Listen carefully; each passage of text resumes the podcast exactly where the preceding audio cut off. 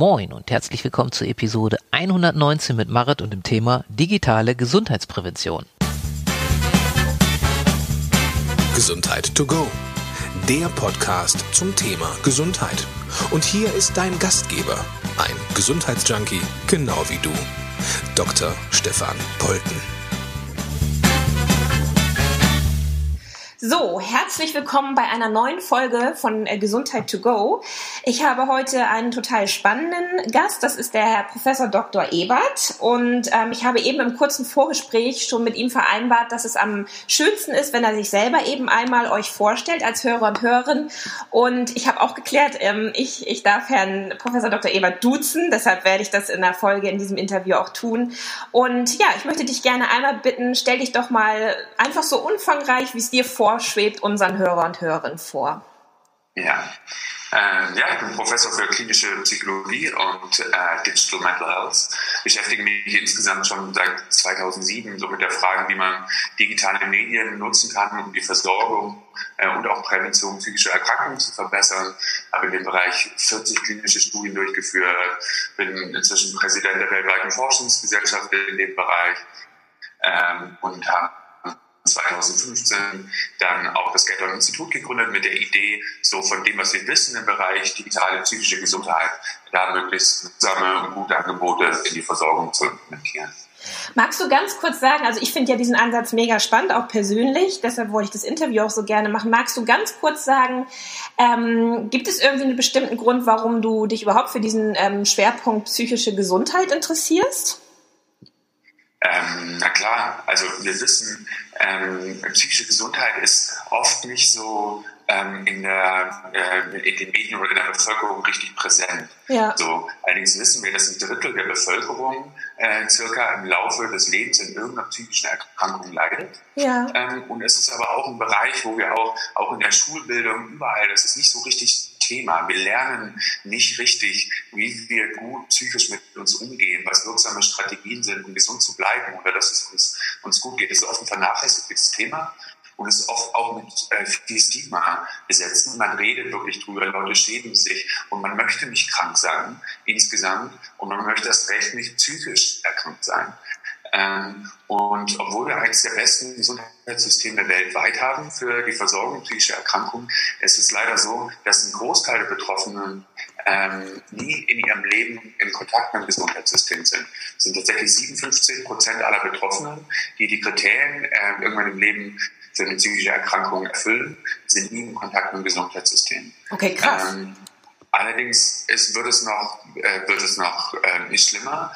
Denn wenn wir schauen, wenn es so aktuell ist, wenn jemand aktuell betroffen ist in den letzten zwölf Monaten, dann wissen wir, dass 81 Prozent derjenigen nicht in Kontakt mit dem Gesundheitssystem sind. Ähm, und äh, leider wird es noch schlimmer, weil diejenigen, äh die im Kontakt mit dem Gesundheitssystem sind, dauert es oft sechs bis acht Jahre, bis sie wirklich diesen Schritt wagen Oft irgendwie ist es dann, geht in die Beziehung schon irgendwie den Bach runter und es geht wirklich gar nicht mehr und der äh, Kopf wird echt unterm Arm irgendwie getragen, ja. bis Leute den Schritt wagen. Und dann ähm, wird äh, ein Großteil ähm, oft nicht mal psych äh, äh, fachärztlich oder psychotherapeutisch behandelt. Äh, bei Depressionen ist beispielsweise so, dass 80 Prozent aller Depressionen, die behandelt werden, nur vom Hausarzt behandelt werden und wirklich nur ein Bruchteil insgesamt psychotherapeutisch. Ähm, und da ist die Grundidee von all meiner Forschung, auch das, was wir bei Get-On machen, zu schauen, können wir Leuten bewährte, wirksame, nachweisbar äh, wirksame Methoden an die Hand geben und sie dabei begleiten, das in ihrem Leben zu integrieren mhm. und so ihr äh, Wohlbefinden zu steigern und vielleicht auch selbstständig tatsächlich ihre psychische Erkrankung zu bewältigen. Mhm. Jetzt verfolgt ja, das hast du kurz angerissen, verfolgt ja äh, Get On den Ansatz, das online zu tun. Und ich habe irgendwo in meiner Recherche über dich als Person gelesen, du seist Deutschlands renommiertester Online-Psychologe. Ähm, das, das, genau, ich finde das, ähm, ich finde das aus mehreren Gründen so spannend und mich würde einmal kurz interessieren, wie kam es zu der äh, Gründung von Get On? Hat es damit zu tun, dass ähm, du das einfach für zeitgemäß hältst, ähm, dass Psychotherapie auch online seinen Platz bekommt? Na, die Grundidee, ähm, wie gesagt, mache ich das schon relativ lange, war ne, aus dem Problem geboren. Also die Frage, ähm, ne, wie kann man Betroffene besser ähm, unterstützen? Und wir sehen, dass das Gesundheitssystem das ähm, einfach vielfach noch unzureichend macht. Ja. Ähm, und ähm, und dann haben wir in der Forschung einfach sehr große Erfolge äh, gehabt und waren am Anfang tatsächlich wirklich überrascht, wie groß die Erfolge sind. In vielen Bereichen Effekte hatten und haben, die vergleichbar sind mit den Effekten von Psychotherapie, vergleichbar sind mit den Effekten äh, von Medikamenten. Ähm, und äh, am Anfang haben wir das nur in der Forschung gemacht ähm, und wollten dann auch mit Kooperationspartnern das in die Routine bringen, haben mit Krankenkassen zusammengearbeitet, mit irgendwie Startups und so und haben dann aber gemerkt, so dass wir ähm, uns Qualität wirklich enorm wichtig ist ja. ähm, und wir jetzt nicht auch nicht getrieben von kurzfristigen wissenschaftlichen, äh, äh, wirtschaftlichen Interessen ähm, da jetzt viel Geld irgendwie verdienen wollten, sondern wollten wirklich das, was wir wissen, was wirkt, in einer hoher Qualität in die Versorgung bringen. Ja. Und dann haben wir uns irgendwann entschieden, ähm, damit Get On zu bringen, äh, zu gründen und dann das, was wir normalerweise hast du so ein Gap in der Wissenschaft, in der Medizin und Psychologie, dauert es in der Regel 10 bis 15 Jahre, bis wir eine Innovation wirklich im Versorgungssystem ähm, kommen. Ja. Und dann war die Idee, ähm, ja, das so direkt ähm, zu machen und wenn wir wissen, äh, dass das gut funktioniert, dann direkt halt irgendwie mit Krankenkassen Verträge schließen und so Betroffenen in der Fläche zur Verfügung zu stellen. Ja, ähm, in deiner Forschung, was ist denn da rausgekommen? Was ist denn tatsächlich der positive Nutzen? Also jetzt mal muss nicht alle nennen, aber vielleicht exemplarisch ein paar. Was ist denn der Nutzen sozusagen für die Betroffenen, die sagen, ähm, ich habe ein psychisches Problem und ich komme irgendwie nicht in der restlichen Versorgungslandschaft an, aber ich bin irgendwie affin für, für Online-Angebote. Was, was sind so die nennenswertesten Effekte, die, die ein solches Programm hat? Ähm, also das sind, das sind gleich mehrere Fragen. Zum einen, ähm, wenn wir schauen, wen spricht denn sowas an? Ja. Wir wissen, wenn wir aus der Forschung, ne, in den Medien ist immer, es gibt so lange Wartezeiten für Psychotherapie. Ja. Ähm, und dann müssen Leute Monate warten. Und das stimmt, das ist ein Riesenproblem und das sollte nicht so sein. Ähm, und äh, dann ist natürlich so ein erster Effekt, dass Leute direkt, sie können sich anmelden und sofort loslegen und bekommen sofort die äh, Unterstützung. Ähm, das ist das eine. Aber ich hatte ja vorhin schon gesagt, dass es oft sehr, sehr lange dauert, bis Leute wirklich die Entscheidung treffen, ja. sich Hilfe zu suchen. Oft viele Jahre tatsächlich.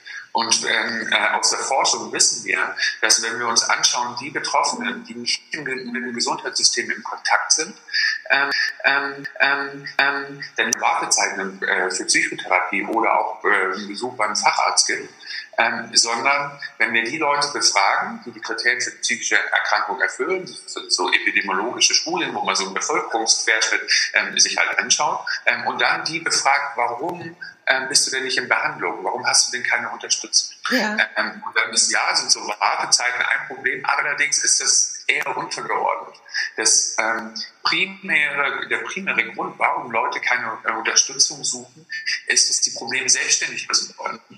Und ich hatte es anfangs schon mal gesagt, ne, wir wollen nicht krank sein. Ja, wir ja. wollen das Bild auch, ne, auch wenn wir Schmerzen haben oder sonst was. Oft zögern wir es bis zum letzten Moment hinaus ähm, und suchen Hilfe. Oder wenn wir irgendwie eine Krankschreibung irgendwie brauchen, weil es ja, ja. halt einem wirklich anders geht. Und das ist diese Grundidee von, äh, von dem, was wir machen, ähm, dass wir äh, Leute, die ihre Probleme selber lösen wollen, ähm, wirklich äh, wirksame und bewährte Methoden an die Hand geben mhm. und so Leute vielleicht früher erreichen als das traditionelle Gesundheitssystem. Ähm, und dann hast du noch gefragt, was es denn für Effekte gibt. Genau, ganz äh, genau. Und, ähm, und die Effekte sind, ne, wenn, halt, wenn man jetzt die einzelnen Erkrankungen irgendwie durchgeht, ob das jetzt äh, Depressionen sind oder eine soziale Angststörung oder eine Panikstörung oder, äh, oder eine Schlafstörung, ähm, dann wissen wir auf Basis unserer Studien, ähm, dass unsere Programme, so wie wir sie auf jeden Fall machen, ähm, dass die Effekte haben wie eine klassische Face-to-Face-Psychotherapie in der Größe. Mhm. Ähm, so, das ist evaluiert, genauso wie beispielsweise, wenn man ein neues Medikament entwickelt. Ähm, so sind so randomisiert kontrollierte klinische Studien, heißt das. Das heißt, äh, Leute in diesen Studien äh, bewerben sich irgendwie für die Studie und wenn sie die Kriterien erfüllen, dann werden sie zufällig zugewiesen, entweder so, äh, zu der neuen Behandlung online oder einer Vergleichsgruppe, was dann irgendwie Zugang zur äh, regulären Versorgung sein kann oder, äh, oder sie warten oder sie bekommen sogenannten Placebo. Ja. Ähm, und dann weist man die zufällig zu und beobachtet über den Verlauf. Und dann schaut man am Ende nach der Intervention, ähm, geht es denen im Vergleich zu der Kontrollgruppe besser.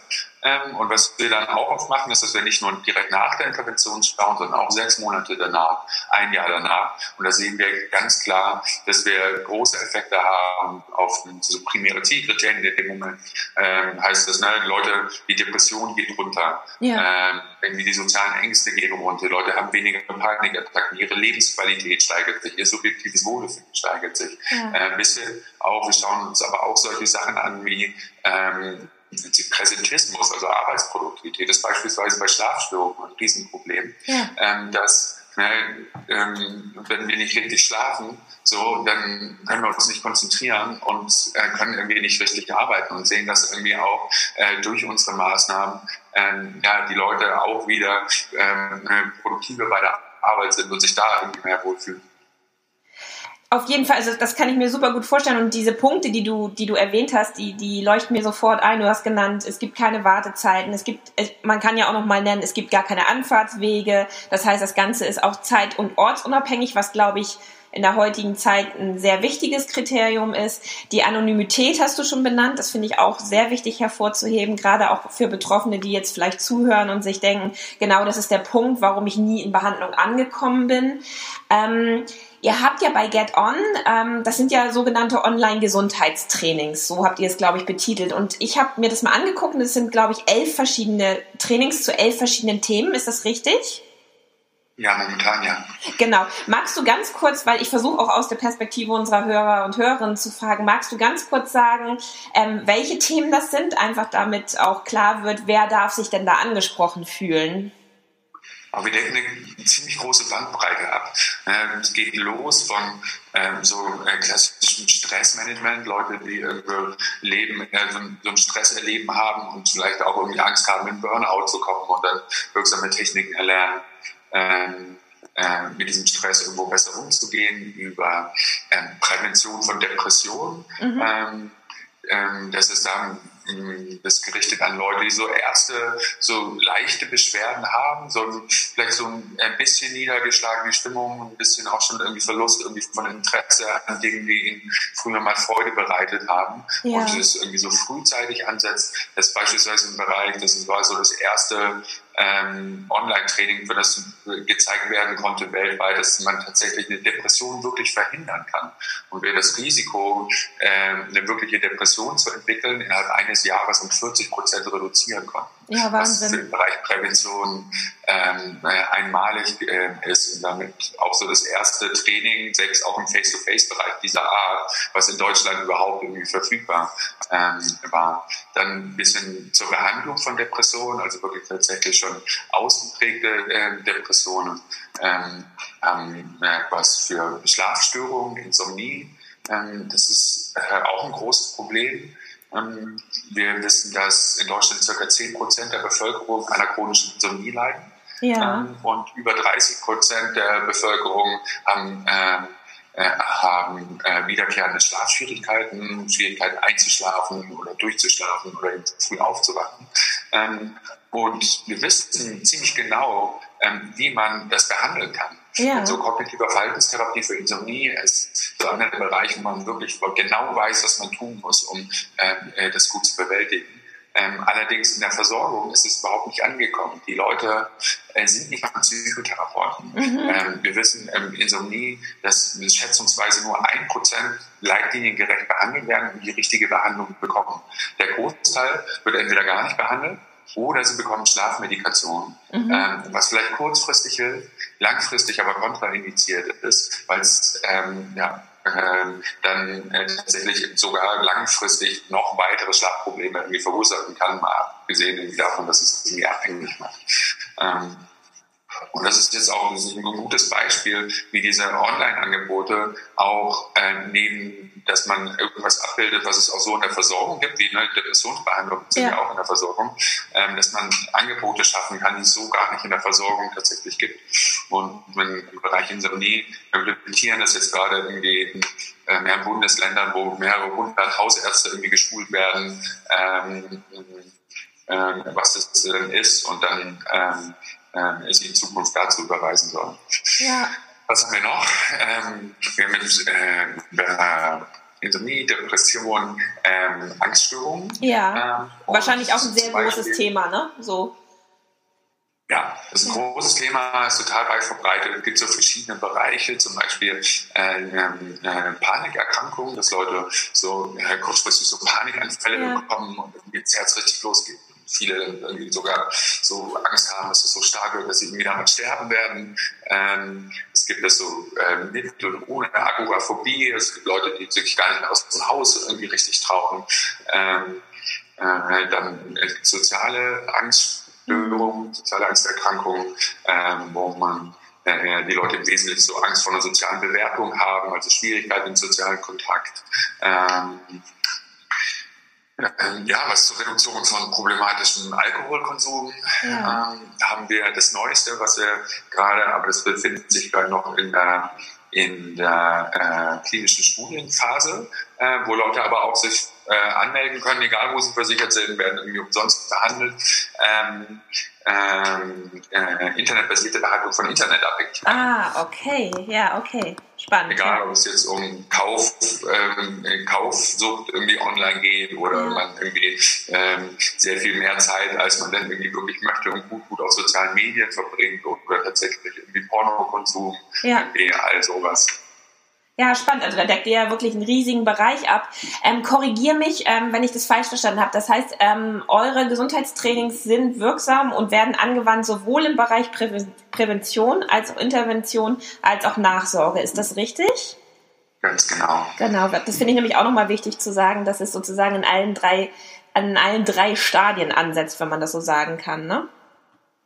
Genau, schon die Grundidee ne, von all diesen Maßnahmen ist, wir wollen, wir wollen Leute erreichen, egal wie es ihnen geht. Wir haben im Bereich Prävention beispielsweise, ähm, ähm, gibt es nahezu nichts, nichts. im ja. Bereich Psyche. Ja, es gibt hier und da irgendwo mal einen Stressmanagementkurs, aber es gibt so viele andere Bereiche. Ne? Man ja. hat irgendwo Schwierigkeiten in sozialen Situationen oder man hat so erste, vorhin gesagt hat, so Niedergeschlagenheit, kommt da irgendwie nicht raus ja. und so. Und sowas ähm, gibt es in der Regel nicht. So und Idee ist ne, dann auch für die Leute, bevor die Erkrankung wirklich auftritt, ihnen schon mal irgendwie dabei zu helfen, ja. ähm, die Dinge zu bewältigen, dass es gar nicht erst so weit kommt, dass sie irgendwie eine psychische Erkrankung entwickeln. Ja, absolut. Und da hat sich in letzter Zeit total viel getan. Ne? Dieses Bereich Prävention psychischer Erkrankungen ähm, ist was, was in vielen Gesundheitssystemen weltweit noch nicht ähm, ähm, wirklich bedacht wird. Aber wir wissen ähm, äh, inzwischen in einigen Bereichen, beispielsweise bei Depressionen und Angsterkrankungen, was man tatsächlich irgendwie tun kann, wenn man frühzeitig ansetzt, ähm, dass es gar nicht dazu kommt.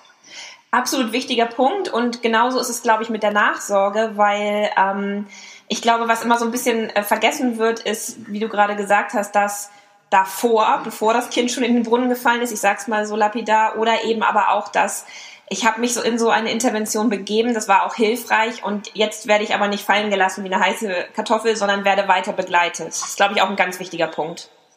Ganz genau. Wir haben eine enorme Rückfallraten, ja. dass selbst wenn Leute erfolgreich behandelt werden, ob es jetzt Psychotherapie oder äh, Medikation ist, äh, im Bereich Depression beispielsweise, äh, haben 40 Prozent im Schnitt innerhalb eines Jahres schon Rückfall. Ja. Wenn man jetzt schon mehrfach irgendwie eine Depression irgendwann in der Vergangenheit eine depressive Episode hatte, dann steigt das Risiko teilweise bis zu 80 Prozent innerhalb eines Jahres. Ja, Und da ist so die Idee, mit diesen digitalen Angeboten hat man eben die Möglichkeit, die Leute eben nicht mehr alleine zu lassen. Ne? Ja. Dann kommen sie, zuerst, haben vielleicht einen Klinikaufenthalt oder auch irgendwo eine Psychotherapie und dann begleitet man sie weiter online und hilft ihnen, das, was sie dort gelernt haben, im Alltag zu integrieren. Ja. Ähm, und falls es dann irgendwie doch irgendwie wieder zum Rückfall kommt, sie dann eben wieder nicht alleine zu lassen, sondern sie dabei dann unterstützen, irgendwie die für sie adäquate Hilfe zu finden. Ja, absolut, finde ich einen ganz wichtigen Punkt. Jetzt versetze ich mich gerade in die Lage eines Menschen, der zuhört, vielleicht betroffen ist, sagen wir mal, an Depressionen oder an einer Angst- und Panikstörung,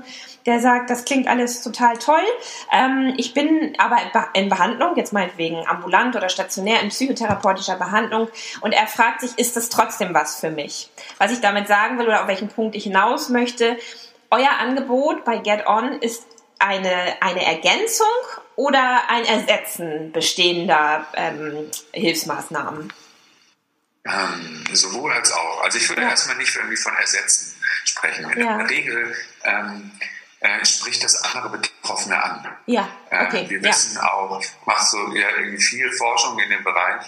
Und wenn wir Leute befragen, ähm, was sie denn bereit sind zu tun, ähm, an, ähm, äh, an Maßnahmen im Gesundheitssystem, gibt es einen Teil, der Medikamente machen möchte. Es gibt einen Teil, der Psychotherapie machen möchte. Ja. Aber es gibt auch einen großen Teil, der das eben nicht machen möchte und die dann eher bereit sind, ähm, halt irgendwie Online-Angebote halt ähm, zu nutzen. Ja. Und das kann dann so ein erster Einstieg tatsächlich sein und sie dann vielleicht am Ende motivieren, falls das nicht gereicht hat, dann vielleicht eine ähm, Psychotherapie oder was anderes ähm, aufzusuchen. Ja, okay. Ähm, deswegen ähm, denken wir das weniger tatsächlich ersetzen, sondern ergänzen neben anderen Angeboten, was aber genauso wirksam sein kann. Wenn jetzt Leute tatsächlich schon in Therapie sind, ähm, ist das kein Ausschluss. Ne? Man bekommt, ähm, was wir jetzt auch gefunden haben, gerade in einer ganz aktuellen Studie, die noch gar nicht veröffentlicht ist, ist, dass ähm, Leuten, äh, die das in der Wartezeit auf einem Psychotherapieplatz gefunden haben, äh, genutzt haben, ähm, dass die schon vor der Therapie dann ihre Symptomatik substanziell verbessern konnten die aber komplett alle weiter hinterher dann in Therapie gegangen sind. Und dann konnte man sich noch mehr um vertiefende ja. Probleme kümmern, ähm, so die vielleicht irgendwie man so in so einem Online-Programm irgendwie nicht gut äh, ja. Wenn ja. Leute jetzt tatsächlich schon in Psychotherapie sind äh, und überlegen, sowas zu machen, würde ich empfehlen, auf jeden Fall das mit einem Therapeuten zu besprechen, ja. ähm, dass das ähm, dass das passt von dem, was gerade in der Therapie gemacht wird, so dass das nicht irgendwie so, so ein, einfach so ein unabhängiges Nebenher ist, ja, genau. ähm, sondern da dann das gemeinsame Besprechen macht das Sinn und dann vielleicht auch die Inhalte äh, vielleicht auch mit in der Therapie mitzubesprechen. Ja, genau, das, das war auch so ein bisschen der Punkt, wo ich drauf hinaus wollte, weil, weil ich glaube, das ist ein wichtiger Punkt. Jetzt ist es ja so, also wir leben ja in einer äh, digitalen Welt und trotzdem ähm, wird es ja Menschen geben, die sich fragen, ähm, ganz praktisch gesprochen, wie geht das? Online-Psychotherapie. Magst du einfach noch mal ganz kurz, und ich finde das gerade in so einem Podcast, der sehr ähm, ja, hörerorientiert und wirklich auch nutzerorientiert sein soll wie unserer, finde es so wichtig, einfach zu sagen, wie kann jemand, der sich für euer Produkt und für euer Angebot interessiert, ähm, sich anmelden? Wie funktioniert das dann? Also wirklich so ganz praktisches Vorgehen. Ja, letztendlich ist es ganz einfach. Also die Leute gehen auf unsere Webseite. Ja. Ähm, können dann ähm, schon mal einen Kurs ähm, aussuchen, wenn sie sagen, hey, sind jetzt irgendwie an dem und dem Thema interessiert, dann gibt es in der Regel, ähm, wird mir geprüft, okay, gibt es eine Krankenkasse, ja. ähm, mit der wir zusammenarbeiten, bestimmte übernehmen, beispielsweise die Barmer äh, als eine der größten Deutschland gewöhnt äh, all ihren Versicherten kostenfrei äh, zur Verfügung oder die SFLFG. Ähm, gibt einige, die äh, viele, die es halt irgendwie noch nicht machen. Ja. Ähm, wenn man ähm, jetzt nicht bei einem der kooperierenden, äh, kooperierenden Krankenkassen versichert ist, hat man die Möglichkeit, es auch selber äh, zu bezahlen. Allerdings ist das nicht was, was wir anstreben.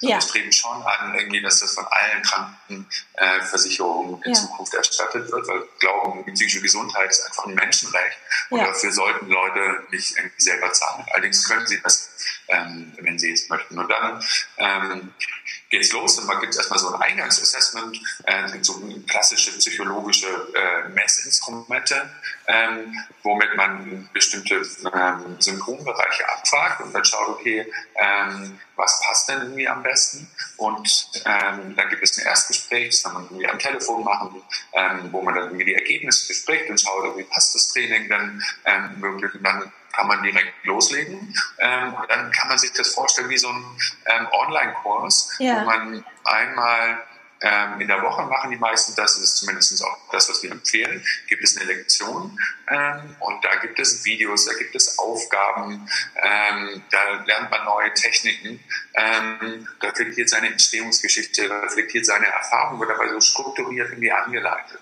Mhm. Und der wichtigste Part ist allerdings dann, was zwischen den einzelnen Online-Lektionen, wie wir sie nennen, äh, passiert. Weil dann geht es darum, das, was man da gelernt hat, im Alltag auszuprobieren und Dinge mal anders zu machen. Vieles insgesamt in Psychotherapie geht es darum, ähm, sich Dingen zu stellen, die, ähm, die einem schwerfallen. Äh, ob das irgendwie bestimmte soziale Situationen sind, die einem schwerfallen, bestimmte Gefühle, ähm, so die einem schwerfallen, sich dem irgendwie auszusetzen und dann implementiert man das im Alltag, probiert das aus, die Dinge ein bisschen anders zu machen. Dabei kann man dann mit einer App unterstützt werden. Ähm, und dann kommt man wieder, irgendwie die Online-Lektion reflektiert über die Umsetzung. Ja. Ähm, und äh, bearbeitet vielleicht Schwierigkeiten, die dabei auftreten und lernt äh, weitere Techniken. Auf dieser Online-Lektion gibt es dann zumindest so wie wir arbeiten, dann sitzt dann ein Psychologe dahinter, ja. ähm, der sich jeweils das anschaut, was die Leute machen und darauf eine Rückmeldung gibt. Meistens passiert das schriftlich, es geht auch telefonisch, ähm, aber die meisten bevorzugen es auch irgendwie schriftlich. Ähm, und der schaut, äh, wenden die Leute die Methoden richtig an, nehmen die sich zu viel vor, ähm, mhm. äh, kommt da vielleicht irgendwie gerade eine Krise auf, wo die Leute besondere Unterstützung brauchen. Ähm, aber insbesondere ähm, hilft der Coach, ähm, dabei wirklich am Ball zu bleiben. Ja. Weil es einfach schwierig. Ich hatte schon gesagt, ne, Psychotherapie besteht oft darin, sich Dinge zu stellen, die ja. einem schwer gefallen. Ja. Ähm, und äh, man kann sich vorstellen, ne, selbst wenn man ähm, versucht, irgendwie ein bisschen mehr Sport in seinen Alltag zu implementieren ähm, und äh, da einem zweimal die Woche irgendwas zu machen, so dann äh, ja, geht es oft unter die Räder und man kriegt es irgendwie nicht hin.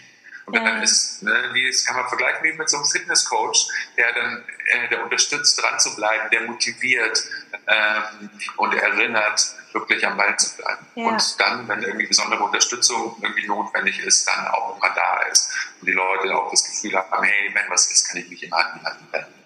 Kann man dann, kann man dann sagen, dass es ein äh, verhaltenstherapeutischer Ansatz ist? Genau, der ist ein kognitiv-verhaltenstherapeutischer Ansatz. Ja. Ähm, ähm, und äh, ne, das ist ein sehr, sehr fachlicher Begriff, äh, setzt im Wesentlichen an es gibt so verschiedene Möglichkeiten, wie man irgendwie vorgehen kann mit verschiedenen Therapieschulen. Ähm, kognitive Verhaltenstherapie setzt einerseits an die Kognition, also an den Gedanken an, schaut, wie kann man vielleicht die Gedanken ähm, damit anders umgehen und bestimmte Techniken anwenden, ja. damit es einem irgendwie äh, besser geht.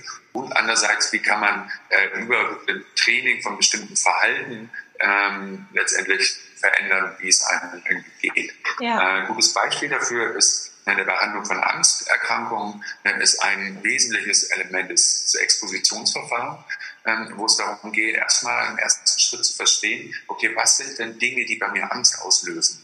Und das äh, mehr und mehr zu verstehen und dann ja Liste machen mit irgendwie, äh, nennt sich Angsthierarchie und schaut, okay, was sind die Dinge, die wirklich bei mir irgendwie die Angst triggern. Ja. So, und das ja. Stück für Stück zu erarbeiten. Und dann gibt es eine bestimmte Methode, wie man sich diesen Dingen stellen kann und den aussetzen kann und bewusst irgendwie die Angst hervorruft, ja. um dem Gehirn die Möglichkeit zu geben, ähm, die Lernerfahrung zu machen, ähm, dass man das letztendlich überlebt. Ja. Ähm, und dass es nicht so schlimm ist, wie es das Gehirn einem suggeriert.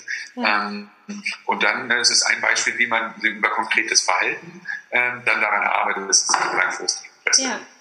Dann ist so ein bisschen noch ähm, und das ist eher eine neue Entwicklung, auch in der kognitiven Verhaltenstherapie, direkt auch an den Emotionen anzusetzen. Also nicht nur über die Gedanken zu gehen oder das Verhalten, sondern direkt mit den Emotionen zu arbeiten ähm, und die besser zu verstehen, die besser einordnen zu können, benennen zu können ähm, und äh, verstehen zu können, wie die ähm, einem eigentlich im Alltag helfen wollen. Ja, Wenn es genau. einem schlecht geht, dann möchte man viele dieser negativen Emotionen, möchte man am liebsten gar nicht haben. Möchte ja. diese Angst nicht haben, man möchte diese Traurigkeit nicht haben. Ähm, und ähm, dann ist ein Ansatz aber auch besser zu verstehen, die haben eigentlich eine positive Funktion. Eigentlich möchte das Gehirn uns helfen äh, ja. mit diesen Emotionen. Und das besser zu verstehen und dann direkt irgendwie diese Emotionen zu regulieren so ein Bereich, eine so dritte Welle, kognitive Verhaltenstherapie. Ähm, dazu zählen dann irgendwie auch so achtsamkeitsbasierte Ansätze. Ja, ähm, ja sowas machen wir auch. Gibt es denn, also äh, gibt es irgendwie eine Statistik, gibt es bestimmt, oder gibt es eine Aussage darüber, wer das aktuell am meisten nutzt? Sind das eher Männer oder eher Frauen? Was glaubst du denn? Wenn du jetzt, ähm, wenn, was glaubst du denn, wenn du jetzt versuchen würdest, so ein typisches Bild ähm, zu zeichnen, was glaubst du, was sind so die typischen Nutzer? Dann, also tatsächlich, mein erster Impuls war zu sagen Frauen mittleren Alters, aber ich, ich äh, ruder zurück und ich sage, es sind mehr Männer. Ähm, und ich sage, es sind Männer so im Lebensjahr zwischen 25 und 45. Und wahrscheinlich liege ich total daneben. Ja. Und zwar ziemlich. Ja. Ähm, ähm, äh, Im Schnitt ähm, sind äh, die Teilnehmer 42 Jahre.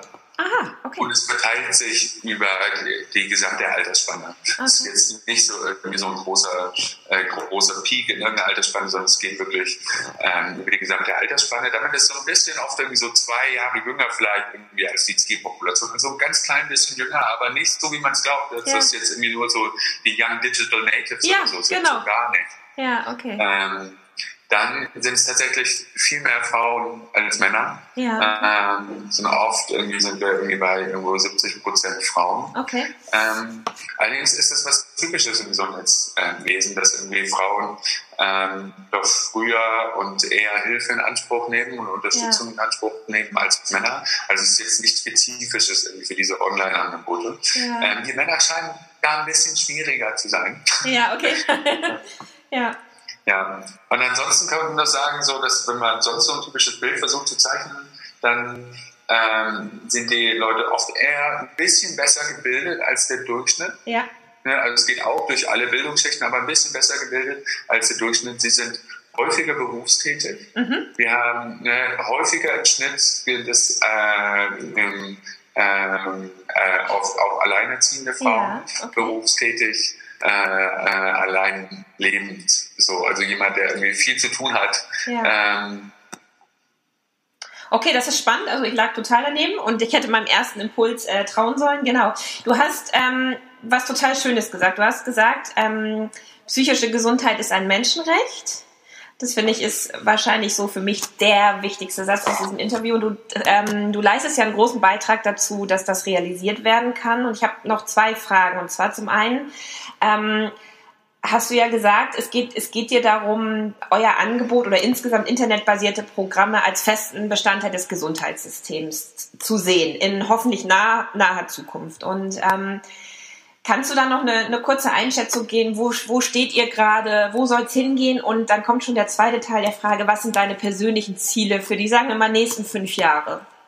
Oh, ähm, also erster Punkt, ähm, wie, wie weit sind wir, dass das wirklich flächendeckend zur Verfügung steht und jetzt nicht nur äh, für Betroffene bei einzelnen Krankenkassen? Ja. Ähm, sehr weit, denn gestern, äh, wenn ich mich täusche, ist gestern oder schon vorgestern, ist das neue digitale Versorgungsgesetz in Kraft getreten. Ja. Ähm, heißt, ab nächsten Jahr können ähm, so digitale Applikationen auf Rezept verschrieben werden. Ja. Ähm, und dann äh, zugelassene Programme ähm, dann für alle Krankenkassen. Also, dass man einfach irgendwo zum äh, Arzt gehen kann und sagen, hey, ich möchte in dem Bereich irgendwie was machen und der kann es verschreiben. Und egal, ob welche Krankenkasse man versichert ist, äh, dann muss die Krankenkasse bezahlen. Ah. Das gilt dann dafür für Programme, es ist noch nicht, die Durchführungsbestimmungen ähm, sind noch nicht äh, komplett veröffentlicht, ähm, aber das gilt dann äh, aller Voraussicht nach für Programme, die eben ihre Wirksamkeit nachgewiesen haben in solchen klinischen Studien. Und da sind wir relativ weit, weil es gibt niemand tatsächlich auch weltweit irgendwie, äh, der als Firma mehr diese klinischen Studien gemacht hat. Ja. ähm, als wir, so dass wir hoffen, da im nächsten Jahr ähm, äh, dann hoffentlich äh, flächendeckend ähm, in vielen Bereichen für Betroffene zur Verfügung ähm, zu stehen. Ja. Ähm, und wo möchte ich in fünf, fünf Jahren stehen? ähm, ja, also ne, ich denke, dass es in Deutschland flächendeckend zur Verfügung steht. Das ist, ist ganz klar, das möchte ich auch schon deutlich vorher erreicht haben. Ja. Aber ich arbeite auch viel international. Ja. So irgendwie die Programme, die entwickelt haben, wir sind schon in verschiedene Sprachen übersetzt, werden gerade in verschiedenen Ländern getestet. Ich habe ähm, äh, Harvard zum Beispiel testet das gerade für Depressionen und Ängsten bei Studierenden. Ähm, Im MIT wird es implementiert, Columbia in den USA, wird gerade in Mexiko getestet, in Israel, in Ungarn, in den Niederlanden, in Belgien fängt jetzt an, in Spanien. Ähm, so, also, dass wir jetzt schon in vielen Ländern tatsächlich jetzt auf Basis dessen, was wir entwickelt haben, das vor Ort getestet wird. Und mhm. was mir schon innerhalb von fünf Jahren halt wünsche, ist, dass wir noch, ähm, dass dann da es auch äh, außerhalb jetzt von Studien tatsächlich ähm, auch in diesen Ländern zur Verfügung ähm, ja. steht. Und insbesondere, wo ich hin möchte, ist, ähm, na, wir sind in Deutschland und haben ein extrem gutes Gesundheitssystem ähm, aber für insbesondere auch im Bereich psychischer Erkrankungen. Aber es gibt zahlreiche Länder, äh, da gibt es überhaupt gar kein Gesundheitssystem für psychische Erkrankungen. Ja. Wenn man auch irgendwie auch an viele arabische Länder denkt, wenn man an viele Entwicklungsländer denkt. Ähm, und da flächendeckend für Leute in diesen Systemen diese wirksamen Angebote irgendwie bereitstellen zu können und so sozusagen die einzige Möglichkeit irgendwie zu sein, dass die Leute ähm, tatsächlich in Behandlung ähm, kommen. So, das ist, äh, das ist mein Ziel. Ähm, damit äh, arbeite ich unter anderem, ich bin so ein Mitglied so von einem Executive Committee von der WHO, gibt es so eine World Mental Health ähm, Gruppe, ja. was Harvard koordiniert wird, wo ich auch vorher gearbeitet habe und wo wir gerade für äh, psychische Gesundheit bei Studierenden das jetzt in verschiedenen Ländern weltweit anfangen im Rahmen von Studien zu implementieren und ähm, da insbesondere da auch Länder angehen wollen, äh, wo es eben sonst nichts in dem Bereich gibt. Ähm, ja, da würde ich gerne das wird auf jeden Fall klappen. Ähm, ich würde gerne zum Schluss noch eine Frage stellen, weil ich logischerweise davon ausgehe, dass ich nicht alle Fragen gestellt haben kann, die von Wert oder interessant sind. Gibt es irgendwas in diesem Interview, wozu du gerne noch was sagen würdest, wo ich jetzt nicht genug nachgefragt habe oder was ich vielleicht komplett vergessen habe? Mm, nee, das nicht, aber ich würde, glaube ich, gerne nochmal so für Betroffene irgendwie betonen, einfach so den, ähm, wenn man so da irgendwo das Gefühl hat, hey, ich bin irgendwo nicht zufrieden irgendwo in meinem Leben, ich habe ja. bestimmte Bereiche, wo es mir irgendwo nicht gut geht, wo das Gefühl habe, ich, ich könnte was machen oder könnte von was profitieren. Jetzt muss man nicht irgendwie eine, die Kriterien für eine psychische Erkrankung erfüllen, ja. sondern den Leuten ja. mitzugehen, irgendwie den Mut zu haben, ähm, so sich, sich den Bereich zu stellen und wirklich an ihrem Wohlbefinden zu arbeiten. Ähm, egal, ob es jetzt irgendwie mit unseren Online-Programmen ist oder auch ja. sonst ähm, wirklich zum Arzt, Psychotherapeuten halt zu gehen und sich einfach mal ähm, beraten zu lassen. Und äh, das Zweite, ähm, was ich gerne mitgeben möchte, ist, was wir oft sehen, ist, dass ähm, Leute, die diesen Schritt wagen ähm, und es dann nicht so verklappt, dass sie entweder keinen Platz kriegen mhm. oder irgendwo landen, wo es nicht ähm, wo es nicht passt oder es nicht erfolgreich war. Oder vielleicht auch irgendein Online-Programm machen. Es gibt jetzt inzwischen zig irgendwie Apps, zig irgendwie Anbieter und wo man sagen muss, dass irgendwie nicht alles leider gut ist. Ja, ja, ja. Ähm, so sich nicht entmutigen zu lassen. Ähm, so, sondern dann, wenn man einmal den Schritt gewagt hat und das war nicht das Passende, zu sagen, hey, okay, jetzt bleibe ich dran ähm, und es ähm, irgendwo anders zu versuchen.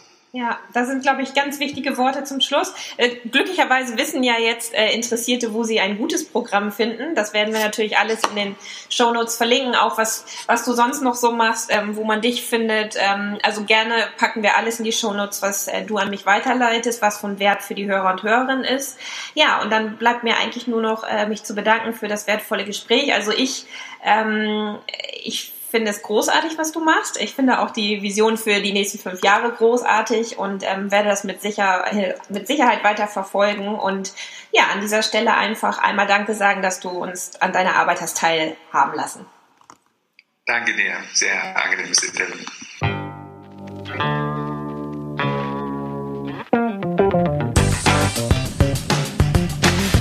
Denkanstöße, Ideen, Tipps und Hinweise zum Thema Gesundheit findest du auf www.gesundheit-to-go.de.